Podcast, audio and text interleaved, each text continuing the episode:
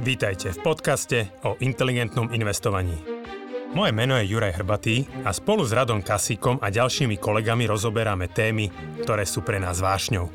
Finančné vzdelávanie, šetrenie a investovanie sú oblasti, ktorými vo Finaxe žijeme každý deň. V tomto podcaste sme spojili naše vedomosti, aby sme vám pomohli žiť pokojnejší život vďaka dobrému finančnému zabezpečeniu. Stiahnite si do mobilu našu aplikáciu Finax a nezmeškáte nové podcasty, blogy či skvelé webináre. Ahojte inteligentní investori, vítam vás pri Finax Mudrovačke. Moje meno je Radoslav Kasík, mojimi hostiami sú Jan Jursa a Jan Tonka. Ahojte. Zdravím. Takže zase po nejakých týždňoch sa stretávame. Ja som dnes si pre vás pripravil otázky, myslím si, na takú dosť aktuálnu tému. Ako ja osobne dostávam zo svojho okolia túto otázku veľmi často. A týka sa fixácie úrokových sadzieb a potenciálneho rastu úrokových sadzieb. Myslím, že to môžeš ty, Janči, potvrdiť, že či už aj nás sa pýtajú klienti alebo nie. O, pýtajú sa klienti, pýtajú sa známi, kamaráti, všetci nám písali, presne tak ako hovoríš, kvôli tomu to vlastne vzniká táto mudrovačka. A je to, je to téma určite aj v médiách a na sociálnych sieťach. Čiže tá otázka asi hlavná je, že či nás teda čaká nejaké zvyšovanie úrokových sadzieb, a či už tých základných Európskej centrálnej banky a následne prenesené aj na komerčné banky a či teda riešiť niečo s tou fixáciou, kde asi väčšina ľudí má skôr tie kratšie, do 5 rokov a s tým sú určite spojené teda nižšie úrokové sadzby, že pri tých dlhších sú vyššie, takže či sa to oplatí. Takže to bude dnešná téma dnešnej mudrovačky. Môžeme teda začať, alebo tá, taká tá inšpirácia si vychádza o, zo susedných krajín, ktoré nepoužívajú euro alebo majú stále vlastnú menu. A asi najbližšie nám je tá Česká republika. A skúste mi možno tak nejak objasniť, ako je ľuďom známe, že došlo k zvyšovaniu úrokových sadzieb v Českej republike. V akej miere to bolo? Ono, ako presne ako hovorí, že vo všetkých okolitých krajinách počúvame tie správy o tom, ako rastie nejaké úročenie, že peniaze jednoducho už sú drahšie. A v Česku je tento problém najvypuklejší a tam tie úrokové sadzby dneska už sú po niekoľkých zvýšeniach zo strany Českej národnej banky na úrovni nejakých 4,5%. To je základná, hej, úroková sadzba. Áno. Českej tým, národnej banky. Áno, presne. A s tým, že v Maďarsku, v Polsku je to tesne pod 3%, ale stále sú na, to, na, tom, na tej trajektórii nejakého ďalšieho zvyšovania. Čiže v Česku je tento problém ako keby taký najväčší. A to sa už reálne aj premieta do úrokových sadzieb na, na hypoték. Akože skúsme to tak vysvetliť ľuďom, že v aké treba z rýchlosti reagujú tie komerčné banky, ktoré poskytujú tie hypotekárne úvery na takéto zvýšenie úrokových sadzieb. Lebo myslím, že to prebehlo, to zvýšenie možno niekedy na konci jary začali. Oni začali v júni minulého roka. Hej. A išli z koľko, z 0,25 alebo tak nejak mali tie úrokové... Z 0,25 na 4,5. Slušný, slušný náraz za v podstate to koľko, 80 mesiacov že premietlo sa to teda aj do tých úrokových sadzieb už uh, treba sa akože nový hypoték, je jasné, že pokiaľ má človek tú fixáciu, tak... Áno, samozrejme, keď má niekto staršiu fixáciu, povedzme v Česku tie úrokové sadzby nikdy neboli pre hypotékach také nízke ako na Slovensku, tým, že Slovensko je v eurozóne, čerpame z toho nejaké samozrejme aj výhody, čo sa týka akože ceny peňazí, alebo teda a, to, o tom, aké máme drahé úvery, či už spotrebné alebo hypotekárne. Čiže tie české hypotéky v minulosti sa pohybovali nejak rok, dva dozadu niekde okolo povedzme 1,8, 1,9, niečo pod 2%. A dneska, keď niekomu končí fix alebo keď niekto si žiada o novú hypotéku, tak treba počítať s vyššími sadzbami.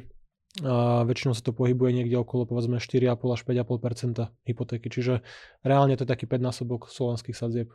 Takže slušný naraz, takže sa to premietlo.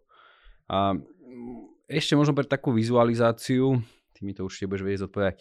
Ak mám napríklad dnes a, hypotéku v objeme 100 tisíc eur s úrokovou sadzbou 1%, treba na 30 rokov, a ja neviem, končí mi fixácia o mesiac a teraz tá nová úroková sadzba, tá nová fixácia a bude 5%, že treba zrastie o 4%, ako sa to premietne do tej splátky, že okolko bude vyššia mesačne, aby si tak vedeli ľudia aj predstaviť, že čo v sa v tých susedných krajinách kvázi deje, alebo v tej Českej republike. Jasne, akože určite to akože spôsobí nejaký nápor na rozpočet, že tá, tá splátka hypotéky bude akože o niekoľko stoviek vyššia. A presne pozerám sa teraz na kalkulačku, 100 tisícová hypotéka, berme to, že 1% na 30 rokov, tak je to ideálne, a ideálne nejaké akože dlhodobé splácanie, tak pri 1% tá výška splátky je 322 eur, povedzme. A Dôležité je ale povedať to, že pri 1% sadzbe veľmi rýchlo splácaš tú istinu. Čiže tá dlžná suma veľmi rýchlo klesá, lebo väčšina tej splátky mesačnej z tých 321 eur veľmi veľká časť ide na splácanie istiny. a povedzme po nejakých 5 rokoch, ubehne 60 mesiacov, tak z tých 100 tisíc budeš dlžiť už len 85 tisíc, čiže máš 15 tisíc vyplatené. To je scénar po 5 rokoch. Čiže to je akože úplne super scenár, toto máme na Slovensku. Keď si hodím do kalkulačky povedzme českých 5%, tak rovnaká a hypotéka 100 tisíc eur, ale tak v českých korunách, už to nebude nejakých tých 320 eur, už to bude 530. Čiže o 200 eur mesačne viacej, ktoré ti budú chýbať na nejakú inú spotrebu, čiže a, o tom sa budeme baviť. A keď sa pozrieme vlastne koľko, aká suma bude dlžná po tých 5 rokoch, a čiže pri tých 1%, 1% to bolo tých 85 tisíc cirka dostatok tej dlžnej sumy, tak v tomto scenári to vychádza že vlastne ten dlžník bude dlžiť ešte nejakých 92 tisíc, čiže iba 8 tisíc splatil. Čiže aj je vyššia splátka, aj sa pomalšie spláca ten úver, čiže to celkové preplatenie úveru je potom akože podstatne väčšie. OK, tak to znie tak, že tie obavy sú trošku na mieste, pokiaľ by teda rastli tie úrokové sadzby, že je to v podstate náraz skoro 80, 70% aj tej mesačnej splatky. Dobre, teba nechám trošku vydýchnuť. Čiže čo, Jan, ako to vidíš? Hrozí nám niečo takéto aj, aj, aj na Slovensku? Aj, ako práve podotknem to, že čo mám pocit podľa rôznych tiež otázok od známych kamarátov a podobne, že nie je úplne jasné, je, že naozaj Česi aj okolité krajiny, ktoré používajú inú menu, majú svoju vlastnú monetárnu politiku. To znamená, že ich centrálne banky o, rozhodujú o ich vlastných úrokových sadzbách, majú, môžu robiť teoreticky kvantitatívne uvoľňovanie a takéto rôzne iné opatrenia, ktoré centrálne banky robia. O, možno tak niekde, niekde sa to stratilo v preklade, že e, máme tu nejakú Európsku centrálnu banku, ale to je Európska centrálna banka, ktorá rozhoduje o monetárnej politike eurozóny, nie Európskej únie. Aj čiže hej, krajín takže, používajúcich euro. Tak, hej. O, tak toto je, mám pocit, že veľmi často sa, a pomaly aj v našich médiách ešte nielen, že medzi ľuďmi stráca. Teda to, že Česká národná banka niečo urobí s úrokmi, naozaj keby s nami to nemá nič spoločné. Čo nás najviac zaujíma je, čo bude robiť Európska centrálna banka, ktorá posledný rok sa teda nejak netvarila úplne nadšene z nejakej predstavy zvyšovania úrokových sadzieb. Teraz sa tá situácia trošku zmenila v niektorých vyjadreniach, najmä vďaka už miliónkrát v našich mudrovačkách spomínanej vysokej inflácii. Ale teda tu by som ešte spravil také krátke historické okienko, že ECBčka v 2008 zvyšoval rokové sadzby, aj v 2011. Obakrát strašne nešťastne a veľmi tým poškodila vtedy nejaké ekonomické zotavovanie po kríze, alebo vôbec ako keby ešte prehlbila tú jamu, do ktorej sme v rámci tej ekonomickej krízy spadli vtedy. Kvôli tomu, že vtedy vo vedení ECBčky, ale Jean-Claude Trichet, alebo ako sa volal, tak on bol veľký bojovník proti inflácii a nejako žil v predstave, že keď v padajúcej ekonomike pri vysokej inflácii dvihne úrokové sadzby, tak to vlastne všetkým pomôže. E, opak bol teda pravdou a zopakoval to úspešne o 3 roky neskôr. Prečo to spomínam je, že toto je naozaj nejaké také historické dedičstvo, ktoré si ECBčka so sebou nosí a mm, vďaka tomu aj je veľmi, veľmi opatrná v tom, že ako rýchlo bude teraz chcieť zvyšovať úrokové sadzby. Tá situácia v mnohých, o, mnohých ohľadoch je veľmi podobná. Že to nejaké ekonomické zotavenie je také vedché jemne, o, zároveň inflácia je vysoká a ako keby, že existuje ten argument na zvyšovanie úrokových sadzieb skrz tú infláciu, ale zároveň na druhej strane o, je tu nejaké to riziko alebo strach, že či je teda teraz správny čas to urobiť. Tak, také obavy asi budú panovať vždy, nie? Že, že čo to spraví s ekonomikou, ako Nebolo to tak vlastne, že v minulosti pri tých posledných zvýšeniach Európskou centrálnou bankou tá inflácia bola podstatne nižšia? Bola podstatne nižšia. Čiže ako tým sa aj pýtam, že či nie je to teraz viac opodstatnené alebo žiadané, potrebné? Hm, ak sa na to pozrieme hrozne krátkodobo, že sa pozrieme, aká je inflácia za hej, minulé mesiace, tak to znie tak, že áno.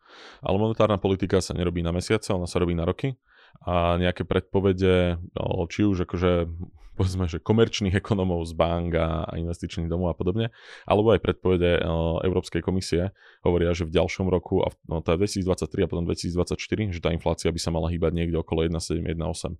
Takže naozaj v Európe o, viac menej všetci očakávajú výrazný pokles tej inflácie. Mm, nejaké predpovede nejakých 50 ekonomov pre, pre Bloomberg, tak tie hovorili o nejakom, povedzme, že rozmedzi, no to rozmedzie bolo dosť široké na, na takýto typ predpovede, bolo niekde medzi 0,8 až 2,5 ale stále sa bavíme o polovičnej inflácii oproti dnešku aj v tom ako keby naj, najviac, na, ako najextrémnejšej predstave nejakého ekonoma, ktorý to videl na 2,5% ďalší rok.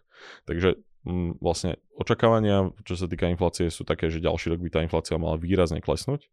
A preto je, je teda na stole otázka, že či treba reagovať na túto dnešnú vysokú infláciu zvyšovaním úrokových sadzieb, A toto, táto otázka, keď má dve úrovne. Poprvé, že či je to opodstatnené, ak v ďalších rokoch očakáme tú infláciu prakticky pod cieľom Európskej centrálnej banky, ktorý, no ten cieľ sú 2%. A po druhé, a to aj aktuálna šéfka ECBčky Lagarde teraz niekde spomínala, že Európska centrálna banka nemôže naplniť plynové zásobníky plynom, Európska centrálna banka nemôže rýchlejšie vykladať lode a kamiony, čím pomenoval ako keby tie dva hlavné problémy, ktoré ťahajú tú infláciu nahor, a to je cena energií a, a stále tie, no, čo my voláme tu tak tradične, že rozsýpané dodávateľské reťazce. Takže uh, aktuálne to vyzerá tak, že ECBčka je také trošku rozpoltená.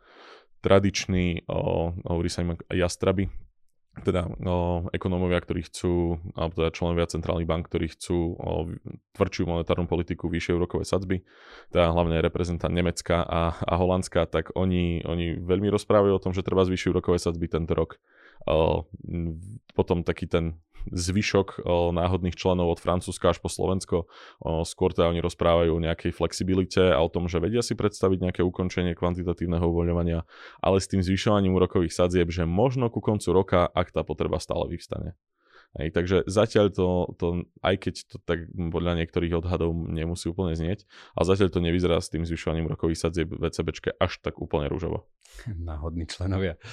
OK, čiže spýtam sa teda tak priamejšie, že myslíte si, že v tomto roku Európska centrálna banka zvýši úrokové sadzby? Opäť sa to pýtam aj v súvislosti s tými hypotékami, aj asi našim divákom a poslucháčom, teda, že to prezentujem, že pokiaľ by došlo k tomu zvýšeniu, možno očakávať, že porastú aj tie úrokové sadzby na hypotékach. Ja si myslím, že nie. Ja tiež akože neočakávam v tomto roku, že myslím si, že je logické očakávať v tom budúcom, pokiaľ sa naozaj akože niečo úplne nezmení. A ECBčka tiež teraz bude čakať na nejaké februárové, marcové dáta, čiže uh, uvidíme samozrejme, ako sa to bude celé vyvíjať, ale uh, zbytočne sa straší tým rastom sadzieb, že ako médiá radi nafúknú každú akože vec a presne keď môžeme hroziť prípadom Česka, ktorý absolútne nemá nič spoločné so Slovenskou republikou a tam centrálna banka na tom svojom lokálnom piesočku bojuje s globálnym problémom, že keď celý svet má vysokú infláciu, tak asi to nevyrieši ČMBčka tak akože je to také ľúbivé na povedať, že čo keď vstupnú hypotéky na 4-5% a každý si dáva takéto víťazné kolečko z tých ľudí, ktorí strašili pred infláciou, že teraz príde to, čo som čakal, že síce ceny bytov narastli na dvoj, násobok, ale už teraz naozaj klesnú, čiže je to populárne, ale akože nevidím nejaký dôvod na strach, mm, neriešim dlhšiu fixáciu. Keby som si naozaj myslel, že teraz nastupujeme na nejaké rýchle zvyšovanie sadzie v eurozóne, tak určite zoberiem 5, 10, 15, 20 ročný fix už teraz, veľmi lacný ale nemyslím si, že to bude nejaké ani rýchle a ani v tom najbližšom roku, alebo teraz, že v tomto roku sa to nestane. Ja by som povedal, že oproti dnešnej situácii sa musia zmeniť okolnosti v ďalšom roku aby k tomu rastu nejakému signifikantnému mohlo dôjsť. Takže aktuálne tie projekcie inflácií to nie je, že oni si to vyťahli z klobúka, takže ako, o, za, tým, za tým je veľa dát odhadov. Niektoré akože vieme, že nie sú úplne dokonalé, ako centrálne banky ohodnocujú, neviem, hodnotu komodít a, a energii a podobne, že sú tam aj nejaké, nejaké nedokonalosti, ale že zatiaľ ako keby veľa tých relevantných ľudí o, hovorí, že teda tá inflácia naozaj, naozaj výrazne poklesne a áno, znie to tak, už aj pred rokom sme sa bavili, že tá inflácia je tu len na chvíľu. No, rok je naozaj relatívne krátka doba. že mm, za ten rok, keď tie ceny stúpnú o 5%, potom ako celé roky nestúpali prakticky vôbec, tak to ešte nie je žiadna katastrofa. A nie je to to, čo poznáme ja neviem, zo 70. rokov z USA, že nejaké obdobie vysokej inflácie, keď tie ceny z roka na rok stále rástli a rástli. Takže mm, zatiaľ ja som v tomto mm, tak nastavený, že neočakávam to v tomto roku skoro vôbec v ďalšom roku, v ďalšom roku je to možné, ale ako úplne najkrajší scenár, ktorý ako tak sa tvári zase hlavný ekonóm ECBčky Philip Lane, že tak by to mohlo teraz vyzerať, že tá inflácia by sa niekoľko rokov držala okolo toho, toho 2% cieľa čo by dalo Európskej centrálnej banke priestor trošku tie sadzby dvíhať udržiavať ten nejaký ekonomický návrat zase v nejakých rozumných medziach, aby sa ekonomika neprehriala, vytvárať si tým zvyšovaním úrokových sadzieb nejakú muníciu na možné budúce ekonomické problémy, aby keď niečo zle sa stane, aby tie úrokové sadzby mohli zase dať nižšie a tak ďalej tento scenár, povedal by som, že nevyzerá nepravdepodobne v tento moment. Hej, že taká nejaká po, po rokoch naozaj svojím spôsobom podivnej monetárnej politiky a, a divného vývoja v tom, že mali sme tu obdobie nejakej malej deflácie a negatívne úrokové sadzby celé roky a podobne, že to, to je naozaj ako v ekonomickej histórii neštandardné, tak vyzerá to tak, že možno sa vrátime v tomto do nejakého normálu, ktorého súčasťou bude aj pozvoľné zvyšovanie úrokových sadzieb, hej, ale nebavíme sa o proste skokových zvyšovaniach o, o percentá hej, za, za pol roka alebo za rok. Jasne, tam asi je dôležité poznať na to, že teda to mm, sú nejaké naše odhady, hej, že no, sa ľudia úplne nefixovali na to, hej, nebrali, že máme tu kryštálovú gulu a vidíme do budúcnosti. Ja to len k tomu poviem, že ani tí ľudia z ECBčky, ktorí sa k tomu vyjadrujú, tak aktuálne nevedia, ako to bude. Hej, takže naozaj to sú tiež len také nejaké naše odhady. A ešte keď som hovoril o tých že náhodných členoch, tak tým som chcel povedať to, že uh, máme také nejaké to jastrabie krídlo, potom máme nejaké to holubičie, že reprezentanti uh, alebo tak, uh, členovia tej Governing Council za, za Taliansko, Grécko a podobne, tak tí stále budú chcieť, aby tie sadzby boli čo najnižšie, pretože potrebujú, aby ich krajiny neboli zrujnované štátnym dlhom. No a potom tu máme tie krajiny niekde v strede, kde presne napríklad patrí, že Francúzsko, Slovensko, ktoré sa niekedy priklonia na jednu stranu, niekedy na druhu a teraz ten nejaký keby prevalentný postoj v týchto náhodných členoch je, že ECBčka by sa mala ešte odpojiť od jedného takého tvrdenia, ktoré nejaký čas bolo v takých nejakých akože ich, ich oficiálnych pravidlách a plánoch, že keď skončí kvantitatívne uvoľňovanie, tak vtedy sa zvyšia úrokové sadzby. Takže títo zvyšní členovia dosť hovoria o tom, že treba si nechať flexibilitu, treba povedať, že môžeme ukončiť kvantitatívne uvoľňovanie a nebude to znamenať rast úrokových sadzieb, rast úrokových sadzieb príde vtedy, keď vyhodnotíme, že dáva zmysel, že tieto dve veci nemajú dôvod nejaký veľmi vážny na to, aby nutne išli ruka v ruke. Že je hlúpo zvyšovať úrokové sadzby, kým je kvantitatívne uvoľňovanie, ale ukončenie uvoľňovania neznamená, že nutne tie sadzby musíme zvyšovať. Ja to len doplním, že my sa my sme to viackrát hovorili, že jastraby sú tí, ktorí chcú prísť menovú politiku, to znamená, že sledujú viac infláciu a skôr sú za tie vyššie úrokové sadzby a menej stimulačnú politiku. A naopak holubice sú ten opačný tábor, ktorý by ktorí dokážu možno tú infláciu viac tolerovať a radšej budú stimulovať ekonomiku. Je to nám sme vysvetlili. Tie holubice sú často v prípade Európy zadložené krajiny a, a jastraby sú úplne tradične viac Nemci, ktorým stále majú tú historickú traumu z hyperinflácie. Ale ono aj, akože aj pri tom Nemecku bude celkom možno zaujímavé sledovať, že všetci teraz počítame s tým základným scenárom, že svet sa napráva, bude sa zlepšovať, budeme tu mať nejaký hospodársky rast po rokoch aj v Európe konečne, ale tak vyzerá, že Nemecko je tak na hrane recesie, akože síce iba technické, že dva kvartály po sebe možno budeme mať akože pokles HDP, ale akože nahrávame to teraz, je 22. februára, a vidíme, aká je situácia na východe, že tých rizik na ten veľmi krehký hospodársky rast, ktorý tu v Európe máme, je pomerne veľa. Či už sú to vysoké ceny energie a podobne. Čiže akože mňa by ani nejako veľmi neprekvapilo, keby že sa ten rast spomalí alebo prepadne. Aj tí, čo dneska možno bojujú za nejaké vyššie úrokové sadzby Nemci a podobne, že keď ich ekonomika bude reálne upadať, tak asi nebudeme zvyšovať úrokové sadzby. Čiže tá inflácia bude vysoká možno kvôli nejakým externým faktorom, cena plynu, energia a podobne, ale že možno aj ustane trošku ten tlak v druhej polke roka alebo celkovo akože v tých najbližších mesiacoch, pokiaľ sa to bude ďalej zhoršovať. Ja, lebo ešte zaujímavé, ja sa ešte k tomu aj opýtam, lebo ja som si, ako ste rozprávali teraz, veľmi veľa otázok poznačil a neviem, že kde, kde úplne poriadne začať a čím nadviazať. Ja možno začnem tým, že tak toto poviem, že ako by som to správne naformoval, že teraz tie vaše názory mne sa páčia, hej, že ja to je zasa zopakujem to, čo že sa vždy teším, že odchádzam taký optimistickejší z tejto mudrovačky, ale tie také vaše súčasné názory nie sú veľmi populárne, akože v zmysle, že naozaj a všetci všetci, no ako takí tí ekonomickí komentátori, oni samozrejme to, čo už to odznelo veľakrát, získajú väčší priestor v médiách, lebo sú to proste také tie senzačnejšie správy, aj škandalóznejšie. Čiže poukazujú na to, že ten track record, tá nejaká história centrálnych bankárov a možno aj tých ekonomov predvídania tej inflácie nie je príliš, príliš, nie je príliš dobrý, že a buď sú často prískoro niekde, alebo naopak častejšie ešte asi neskoro. Čiže vy tak zniete optimisticky, že stále tá inflácia podľa vás sa nejakým spôsobom zreguluje, znormálni, že poklesne to tempo rastu. A predpokladám, že teda podľa toho, čo ste doposiaľ hovorili, že v podstate obdobný názor zastáva väčšina tých centrálnych bankárov alebo ekonomov.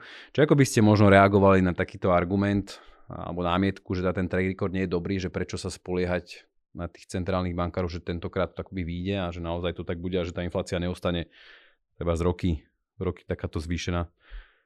Uh, tu by som hlavne povedal, že... Zač- Čo, Janči, zakerná otázka? nie, nie, nie, pohode. Ako som aj hovoril, že vieme presne o, o problémoch, ktoré majú centrálne banky s analyzovaním alebo predpovedaním cien komodít, čo potom má veľký dopad na energie, že oni to rátajú proste cez futures, ktoré akože naozaj môžu, ako keby, uh, nie, sú situácie, keď centrálne banky myslia, že ceny pôjdu dole a pritom ten trh im práve hovorí opak A tie centrálne banky sú si aj vedomé toho, že nemajú na to dokonalú metodiku, ale sú také, že asi nevieme úplne čo lepšie s tým. Je, že súhlasím s tým, že centrálne banky nie sú, nie sú v tomto úplne akože dokonalé, ani zďaleka. Áno. Zároveň ale stále platí, že oni majú, majú oveľa lepšie dáta ako my všetci ostatní. A že ak, sa, ak mám rátať s tým, že niekto to vie rozumne predvídať, tak, tak často to budú uh, veľmi vysoko postavení ekonomickí úradníci a zároveň tu sú to, pred, tu sú to predpovede nie len ECBčky, ale zároveň aj mnohých tých, ako som povedal, že komerčných ekonómov, ktorí to majú trochu lepší teda track record ako centrálni bankári, aj kvôli tomu, že vedia na nejaké nedostatky svojich modelov reagovať v priebehu rokov relatívne prúžne, na rozdiel od, od centrálnych bank.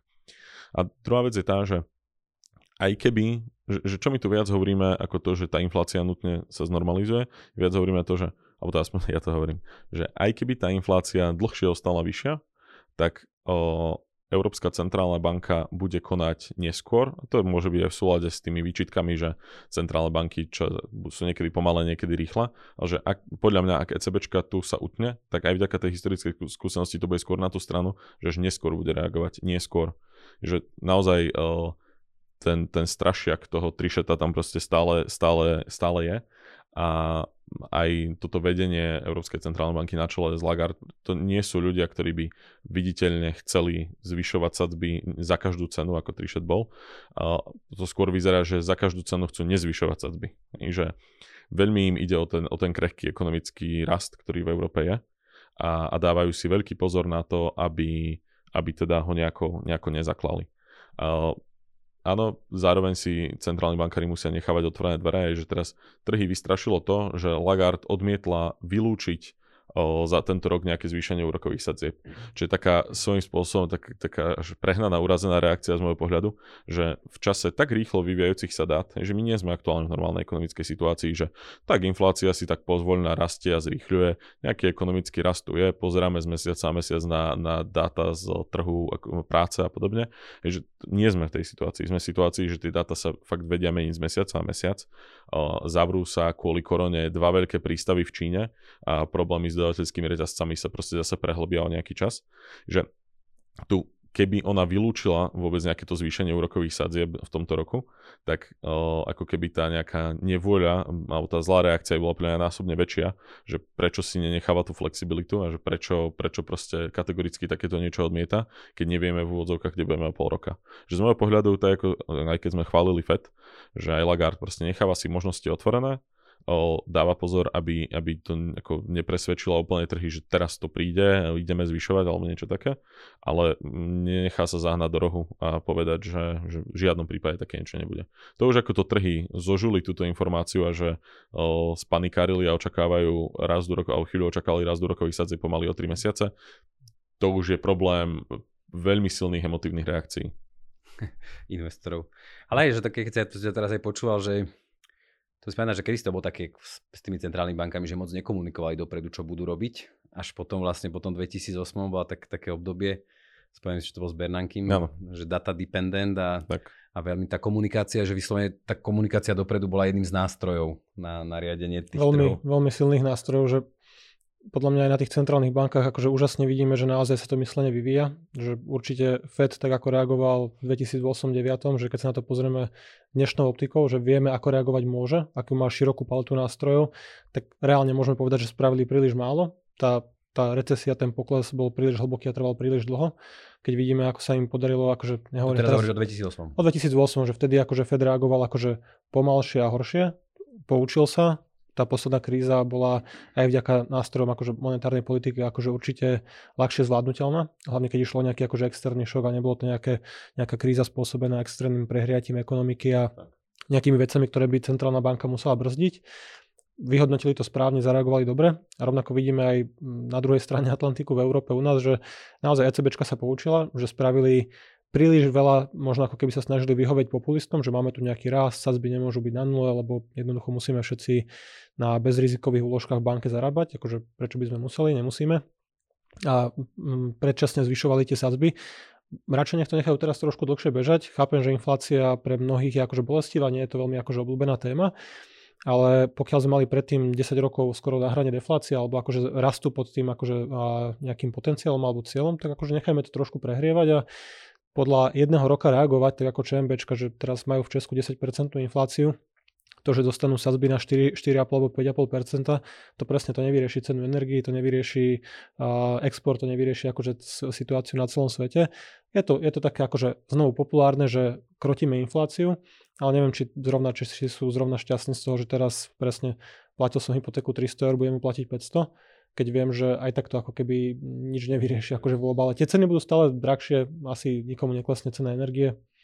Takže... Som mám presne takúto otázku teraz, ako ste hovorili, že aj o tých, cent, o tých centrálnych bankároch, že majú tie dáta, majú lepšie informácie, tak presne som sa zamyslel, že a teda ako Česká národná banka má horšie informácie, má, má iné. A s tým aj možno súvisí, že ako asi som pochopil, že teda moc ten krok neschvalujete.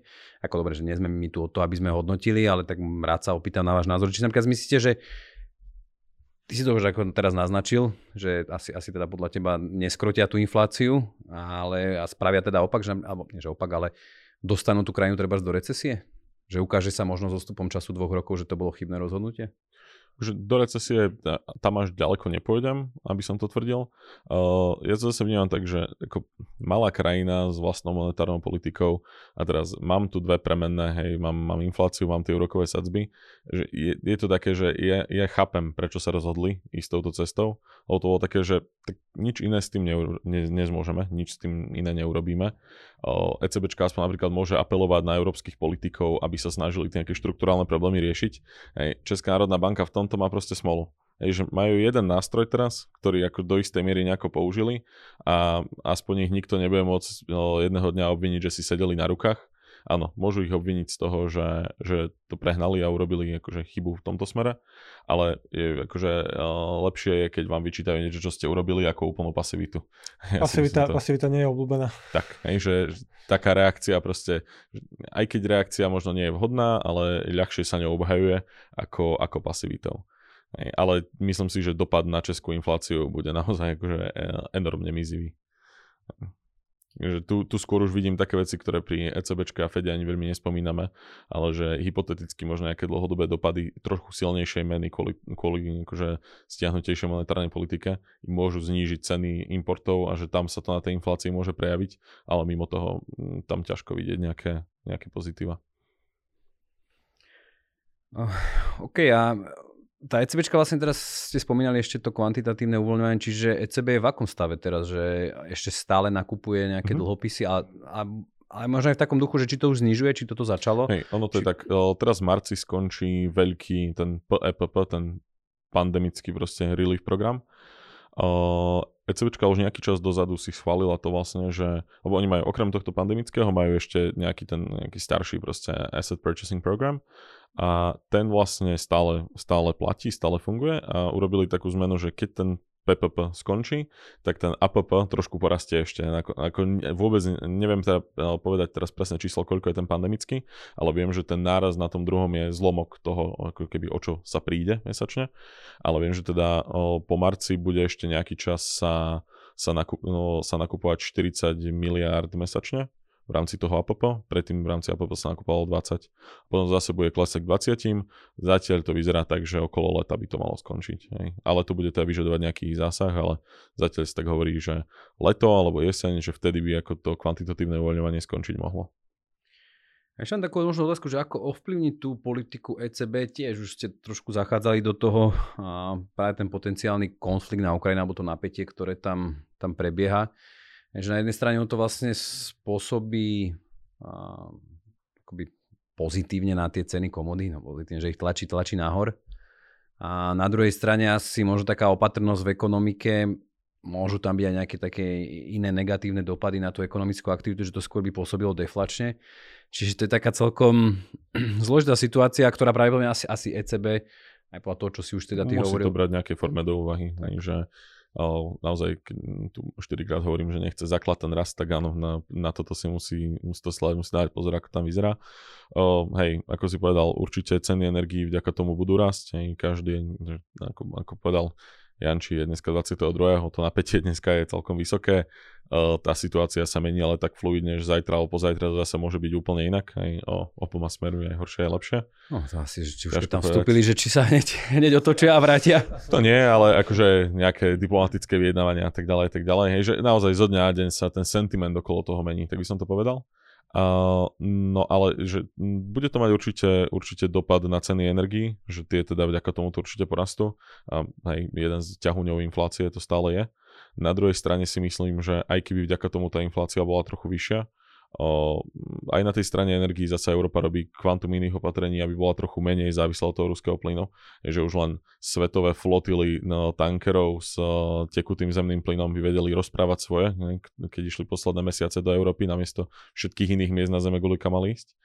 Ale uh, myslím si, že ten dopad vyššej inflácie bude menej silný ako ten strach alebo také tie, tie nejaké opatrnosť a tie obavy uh, z ohrozenia ekonomického rastu že nervóznejšie trhy, o, nervóznejšie aj štáty, ekonomiky a tak ďalej, o, nervóznejší pospolitý ľud, pochopiteľne, lebo m, vojna za rohom práve nepresvieča ľudí, že je perfektný čas na, na o, rozhazovačnú spotrebu. Ej, toto všetko si myslím, že skôr bude tlačiť na Európsku centrálnu banku, aby neuťahovala monetárnu politiku. Presne, no, akože ekonomický rast je do veľkej miery založený na nejakej akože dôvere alebo optimizme akože či už podnikov alebo spotrebiteľov presne ako povedal Jano, že keď teraz na východnej hranici máme akože reálne skoro otvorený konflikt, alebo sme k nemu veľmi blízko, tak možno niekto prehodnotí presne, že či ide teraz investovať desiatky tisíc, ja neviem, to je jedno, či do nového auta, prerábky alebo niečoho, alebo sa ideme teraz akože radšej tie peniaze usporíme. Keď sa to rozhodne veľa z nás spraviť, že teraz takú tú voľnú spotrebu akože trošku utiahneme, nepôjdeme na tú drahú dovolenku, nebudeme možno lietať, alebo proste neminieme tie peniaze, tak tá, ne, tá negatívna nálada sa prejaví presne pomalším nejakým hospodárskym rastom. Čiže preto ako ja hovorím, že, alebo ako som povedal, že ja vidím možno aj to riziko, že reálne sa skôr prehupneme do nejaké recesie a bude to treba akože, aj nie, že úplne stimulovať, nehovorím teraz, že znovu otvorme kohutiky a, a ešte navýšme tie programy, ale že možno to ani s tým zvyšovaním sadzieb nebude také žhavé, ako to dneska vyzerá, že infláciu, ktorá je spôsobená akože vysokým rastom cien energií, plyn, ropa, Európa samozrejme do veľkej miery závislá od Ruska, to sa dá možno riešiť ako pre domácnosti aj nejakou nejakou dotáciou, nejakým, nejakým príspevkom jednoducho na energie. Samozrejme, bude to za nejaké takéto akože lacné peniaze. Bude to nejaký podporný program vo finále, ale akože hovorím, no, nie som taký uh, teraz naklonený tomu, že uh, bude taký priestor na prudké zvyšovanie sadzieb, ako, ako možno uvidíme, že ČMBčka o chvíľku to odkrokuje naspäť. Mhm. Keď reálne zistia, že naozaj tú, tú ekonomiku to dusí, zabíja a keď celá Európa bude padať dolu, tak oni asi nebudú pokračovať v raste úrokových sadzieb k 5-6%, ako sa tvária, že jasné, ešte môžeme zvyšovať ďalej, lebo oni komunikujú akože veľmi agresívne. A včera som čítal nejakú správu, že pomaly hypotéky budú 7%, keď to takto bude pokračovať, lebo logické, že keď štát si požičiava za povedzme 4-5% alebo tie základné úrokové sadzby sú takéto, tak ja ako spotrebiteľ, ako domácnosť mám asi nižšiu, akože nižší kredit, nie som taký dôveryhodný ako štát, ktorý mm, svoje záväzky dokáže splatiť pri vlastnej mene vždy.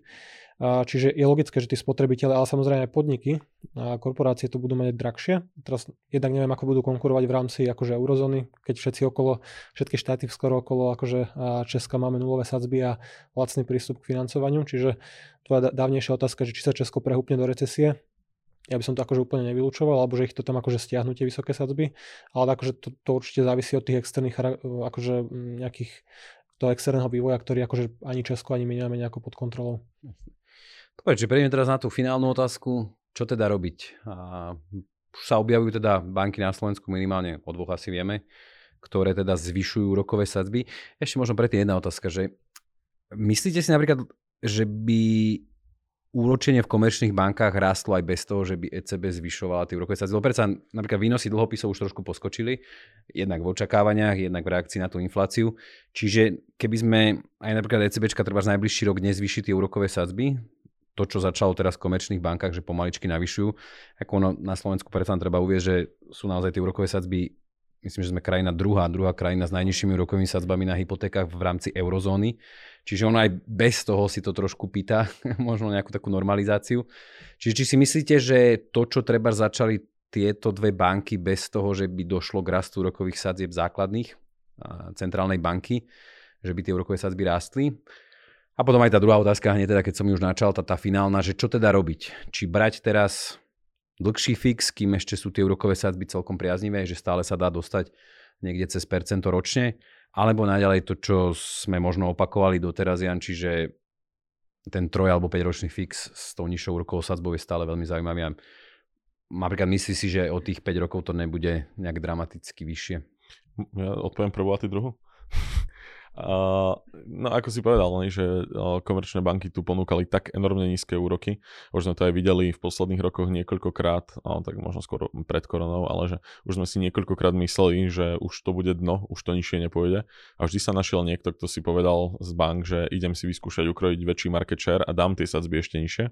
Takže tu je aj taký naozaj, že nejaký prirodzený komerčný priestor na to, aby tie, tie sadzby rástli však banky často na tých hypotékach prerábajú a vynahrádzajú si to na, na iných produktoch. Čo akože nehovorím, že sa to teraz celé úplne zmení a, a z hypoték sa stanú zase úplne ich zlaté kravy, ale nejaká korekcia tam nastať môže. Myslím si, že teda nejaký priestor tam trochu je, ale nevidel by som to nejako, nejako veľmi vysoko. Že o, od tých aj 0, keby som to mal nejako veľmi od boku kvantifikovať, tak od tých 0,2, 0,3, že naozaj to poraz môže aj u ostatných bank, ale zase bude hrozne záležať od toho, či niektorá z tých bank si zase nepovie, že a just, ja ostanem dole.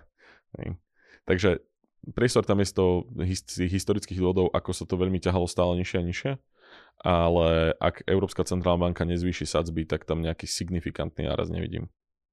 Čiže čo robiť? Možno aj v nadväznosti ešte, na toto? Ešte doplním tú prvú časť, že ono bolo viacero pokusov aj na Slovensku, kedy nejaké iné banky sa snažili akože nastúpiť na tú trajektóriu, že pozrite sa, všetci prerábame, zvýšime trošku rokové sadzby, či už to bol nejaký unikredit v minulosti a podobne. Ostatný trh sa nechytil začal rásť na úkor tej banky, ktorá tie hypotéky akože chcela dostať na nejakú normálnu úroveň, že aspoň všetci neprerábajeme peniaze. A, a presne začneš strácať trhový podiel, rozhodneme sa jednoducho, že ideme s tými sadzbami naspäť. Aj teraz to zvýšenie, ktoré veľmi sa to chytili novinári, že už rastú úroky. VUB zvýšila 0,2, Čopka nejak kozmeticky 10-ročný fix upravila. Toho boli plné médiá. Akurát som už nevidel toľko správ o tom, že krátko na to, neviem, či to bol ešte ten deň alebo ďalší, alebo súbežne s tým, ČSOB predstavila 20-ročný fix za 1,35, čo je akože úplne absurdné, to je úplne smiešné, že takto nevyzerá prostredie rastúcich akože úrokov na hypotékach. Američania si požičiavajú na 20 rokov za nejaké 3%, to je akože úplne smiešne. A tam aj viac, nie teraz?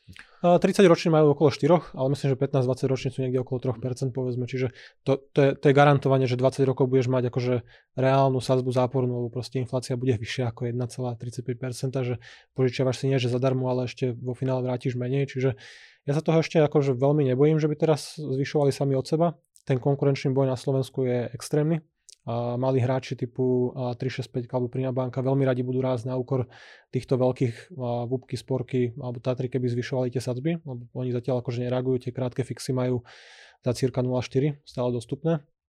Takže toto súhlasím s Janom. A čo teraz robiť? Ono to závisí určite akože od osobnej situácie. Toto je veľmi akože osobné rozhodnutie.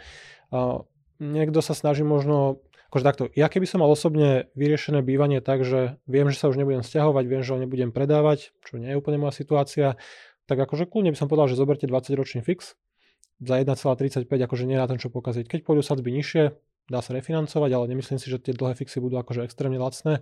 Keď budú sadzby rásť, žiadny problém, mám istotu tej mesačnej splátky, je to úplne v pohode. Len mnoho ľudí sa reálne stiahuje, predávajú nehnuteľnosť, že keď som ja v situácii, kedy možno do dvoch, troch rokov budem niečo kupovať, potom sa možno presťahujem, deti pôjdu znovu, znovu to predám, tak ten 20-ročný fix mi moc toho nerieši. Radšej si zoberiem 3 alebo 5 ročný, ktorý viacej korešponduje s tými mojimi zámermi, lebo jednoducho nevyužijem ten dlhý fix, radšej si zoberiem polovičnú sadzbu na 3 alebo 5 rokov, kedy sa budem stiahovať do nejakého väčšieho alebo niekde inde. Čiže ako hovorím, závisí to od tohto.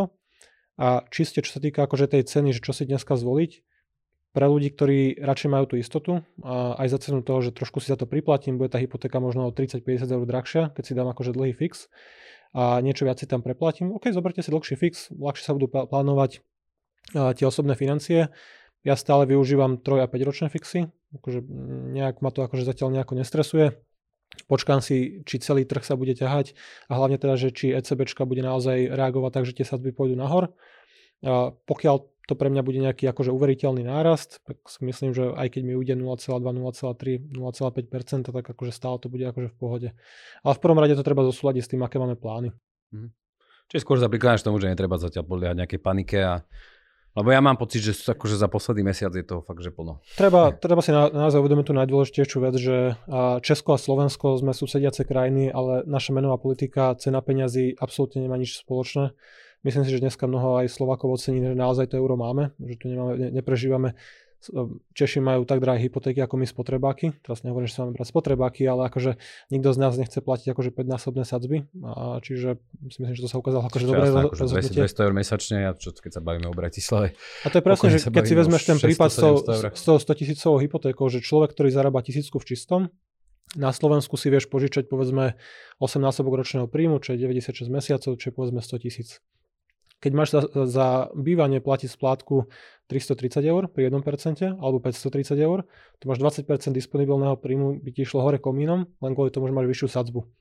Toto asi nikto z nás nechce. Čiže nemyslím si, že to bude rýchle, ani že treba nejako akože extrémne reagovať. Uvidíme, keď sa zmenia fakty, zmeníme názor. Klasika. Dáme vedieť. Super. Dáme vedieť. Perfektne, perfektne. Ďakujem páni. Ďakujem veľmi pekne. Všetko, čo som mal prichystané, ste mi zodpovedali. Opäť, opäť výborne. Opäť budem odchádzať s úsmevom. A, teda ja vám ďakujem veľmi pekne. Ďakujem poslucháčom za vašu pozornosť. Teším sa teda do skorého videnia či už pri Finax Mudrovačka alebo Finax Radi. Majte sa pekne, do počutia. Ďakujem. Do počutia. Do počutia.